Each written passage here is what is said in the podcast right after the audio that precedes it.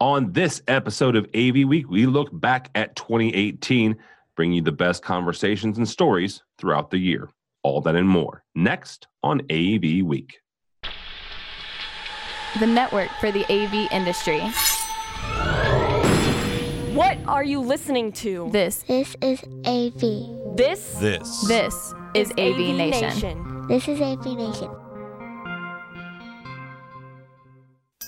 This is AV Week, episode 383, the best of 2018. Support for AV Nation is brought to you by Crestron. This is AV Week, a very special AV Week. My name is Tim Albright. I am your host. Thank you for joining us.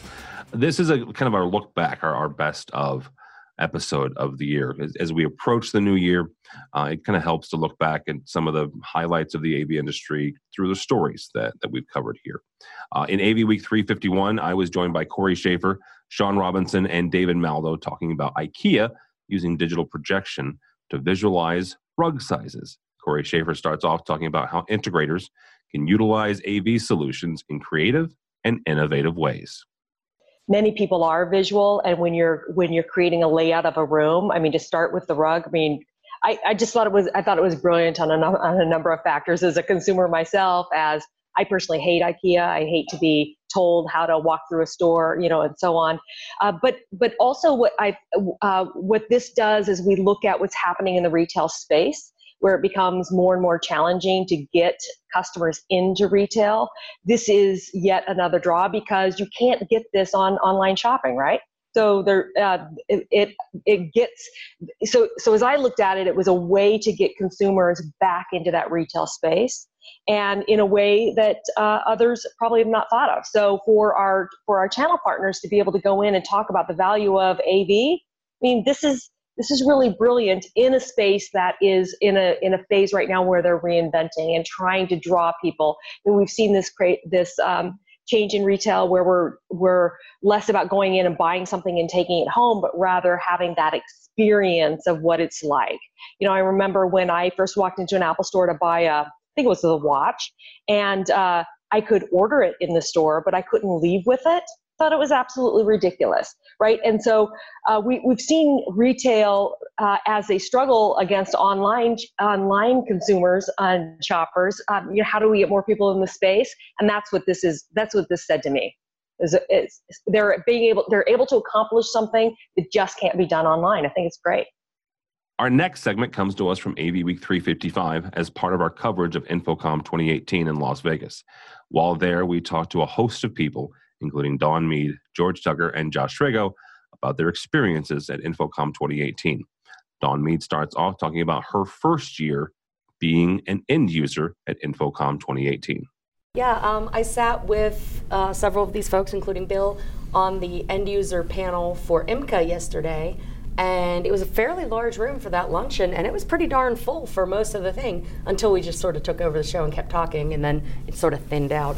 But um, just people I've talked to and interacted with at the hotel, on the shuttle buses, at the parties, and on the show floor, there are a lot of end users university staff, uh, people like me that work for large corporations, people like the, me that work for large corporations, that work for other customers. Yeah. You know, there's a lot of a lot of us apparently. I, I want to touch on something because Bradford's experience, I want to see if it was similar to yours. His experience was because he had a green tag, and here at InfoComm 2018 this year, if you had a green stripe on your tag, indicated you at you were as an end user. When he walked up to people in, in their booths, they would not talk to him technically, right? You have that, and not for nothing, you are a female. The, the AV industry has a is a bad history of, of not taking female technical technical prowess seriously. So, did you experience you know anything where, where somebody wouldn't necessarily take your, your technical prowess seriously? Actually, I didn't, but I think I'm kind of a rare case. Okay. Because as you know, and as people that have seen me walking around the show know, I've got four badges. Yes. So I've got an exhibitor badge, I've got a press badge, I've got an end user badge, which I am now, and I've got my um, speaker badge. Okay. And I put them on a ring so that I could just flip when I get to the booth which one I want them to scan, usually my end user badge. But because I've got all these badges, because it, they see that I'm a speaker, because I have my, you know, hashtag AV loincloth worth of ribbons with credentials and things, you know, I sort of come into the booth commanding enough that, hey, I know what I'm talking about. Here's why. Now let's talk about the technical stuff. Okay. And, and also, as I said at the women's breakfast to some of the folks at my table, of all of the STEM fields, despite our history, I maintain that AV is one of the most female friendly and female welcoming of the STEM fields. I have friends that are data scientists, computer scientists, lab coat wearing scientists. Yeah. All of them have horror stories that I just am amazed at because the AV industry, as a rule, has been very welcoming to me as a woman, especially once I prove that I know my stuff, which is why I encourage young females in our industry to take classes, get certified, Yeah. and know their stuff. So I didn't really have that experience, but I had a whole lot of things that indicated I wasn't your average bear. Okay. So Our next segment comes to us from AV Week 355. Harry Mead, Tracy Brefka, and Alex Simionescu talks about LG's OLED Canyon installation at CES 2018. Alan Simionescu from Float 4 starts off talking about the possibilities for these installations in commercial uses. When I saw that picture earlier this week, I was like, that is awesome. The fact that we can actually create these shapes uh, and contours with uh, OLED at this scale, I think is very interesting. We would have probably gone with uh, LED, like an LED product prior to that. Um, but now that it's scalable, I mean, I, I saw the installation at uh, in uh, in Seoul at the airport where they had a bunch of these uh, hung on the ceiling, and that was a pretty large installation in itself. But seeing, you know, we work with a lot of architects. We work in built environments, and um, we're more on the uh, form uh, aspect of it rather than uh, function. So it's really about you know what it evokes and the, the emotions that it solicits. But I totally get the fact you know that there's uh, an imperative uh, for functionality in some of that applications as well. When I see this, I'm really excited because of the things that we could do with digital media in a built environment and how uh, it doesn't look like a screen that's hung to a wall, where it looks like it's a material in the space. And the more I see uh, these types of innovations that are happening, the more excited I get because I see this continual uh, evolution where we'll just be able to make it more and more embedded into built environment. Um, and you see at this scale, I mean, who knows? You know, Salesforce might say this is our lobby in uh, you know in five years or something that. Um, so I think that is awesome. I think it also brings a lot of challenges, um, but you know, challenges are what uh, nurtures evolution. Um, so content production on a scale of this size is completely different than what we're used to with you know the vast majority of digital media platforms uh, or displays that are still uh, that are in 16:9, and that's there's a there's a necessity to have you know uh, uh, an established format. But as we use digital media as a material into the space, uh, that's where these challenges come up. Is how do you create content for something that large? You know, how do you frame it? Because you, know, you can't see the whole thing at once, right? Uh, all the play, uh, and all the systems that do the playback, and then interactivity, which is really one of our specialties as well. Is how do you generate real-time content at that pixel count? It's like 294 uh, panels. Is that it? And Yeah. they're probably they're are they're not 4K, right? They're uh, full HD, I guess. Even I mean, regardless of whether they're 4K or full HD, that's a lot of pixels to push. It, it it is. It is. And actually, I, I want to uh, real quickly to to uh, on Alex mentioned the the Salesforce lobby. We'll put a link in in on the show page. That lobby itself is is an art piece of art, right? Um, this is the one where if you haven't seen it, again, we'll put a link on the page. Um, it mimics um, the weather outside. So if, if it's if it's raining, the, the the entire it's not quite floor to ceiling, but it's a it's a twenty foot or twenty five foot um, lobby. And about two thirds of the way down is is are these displays. And the water over uh, kind of cascades over the doorways and it's it, it, it it's quite well done. Yeah. um so i can actually absolutely see this being replaced as long as nothing else pops up in the next you know, next four or five years. I mean it, it, it is technology. Um and I, I don't expect the oled this this canyon to be static. I don't i don't expect this to be the last word on it. Um Tracy, real, real quick question, and, and you can talk about this if you'd like, but really overarching, what does CES mean for the, the commercial audio video industry? I mean, we, this is one example, but it, it's people who go to InfoComm really don't have the the Right. breadth or the scope of that show. Well, I, I, I think it brings technology in a little bit more. I mean, CES I, I in my last life with Audio Technica, I went to CES a lot, and you always saw what was going to happen two years from now, pretty much at that show, and then it would bleed into the other markets. Um, when I I investigate a little more about OLED because I really don't. That's not what I do. I do microphones and you know sound good.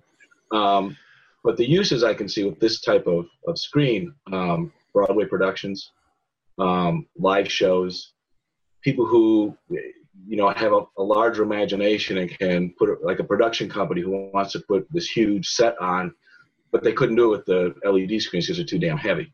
So it gives it a little bit more flexibility to these people who want to be a little more creative in what they're doing. So I, I can see there's there's going to be commercial use for this, but not not in a corporate situ- situation. It, there's going to be use on a Broadway stage.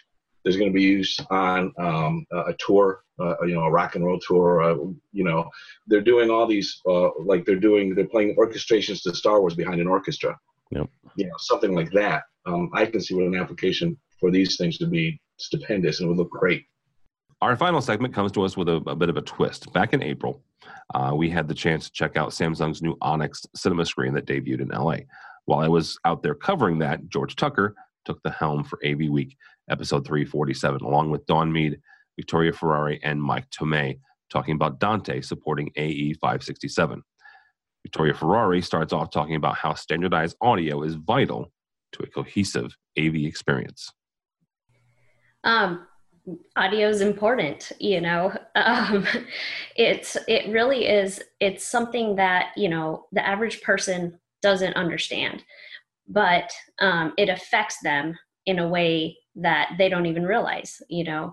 Um, i think that audio a lot of times you know even me I, i'm learning more and and becoming more of an audiophile because my husband is a live sound engineer and as he's upgrading our living room you know he's um, he's doing all these things like changing the acoustics in the room and you know he puts like pink noise through the speakers and he like adjusts the levels of the bass and we i mean it's and then we go from watching a movie you know on our old system to now watching it on our new system and it's almost like the video looks better with better audio. It's like that you know it's it's crazy how people don't realize the difference between good and really good in audio. And i think that um, you know having standards like don said you know the it industry's been doing it. It's the way of the world. And you know it you know when you when you think about like our video connections right? How many different connections do we have? Hdmi displayport you know mini displayport and you know coax and I mean, all of the old analog signals, so many different ways to transport video. But in the IT world, it's one cable, it's one connection, it's RJ45. And, you know, we've got to get on that on that bus because, you know, it's the way the world's going. Well, that is our best of for 2018. Personally, I want to thank say thank you uh, for continuing to watch, listen, read, uh, follow along as we all go through this this crazy experience of the audiovisual industry. Uh, if you want to follow me, you can. My uh, name is Tim Albright. It is TD Tim David Albright on the Twitters. Uh, more importantly, go by our website, uh, avnation.tv. You'll find this program. You'll find our other weekly program called Resi Week, uh, a number of really great monthly programs that kind of dive deeper into the AV industry. Uh, State of Control looks at control and automation. AV Social looks at social and marketing uh, all that and more at avnation.tv. Also, while you're there, check out our supporter section. These are the folks who help us financially, help us bring you AV Week, Resi Week, and everything else that we do. And in about a month or so's time, will help them will help us bring you ISE Integrated Systems Europe 2019. So all that and more at avnation.tv. avnation.tv. Thank you so much for listening. Thanks so much for watching. That is all the time we have for AV Week.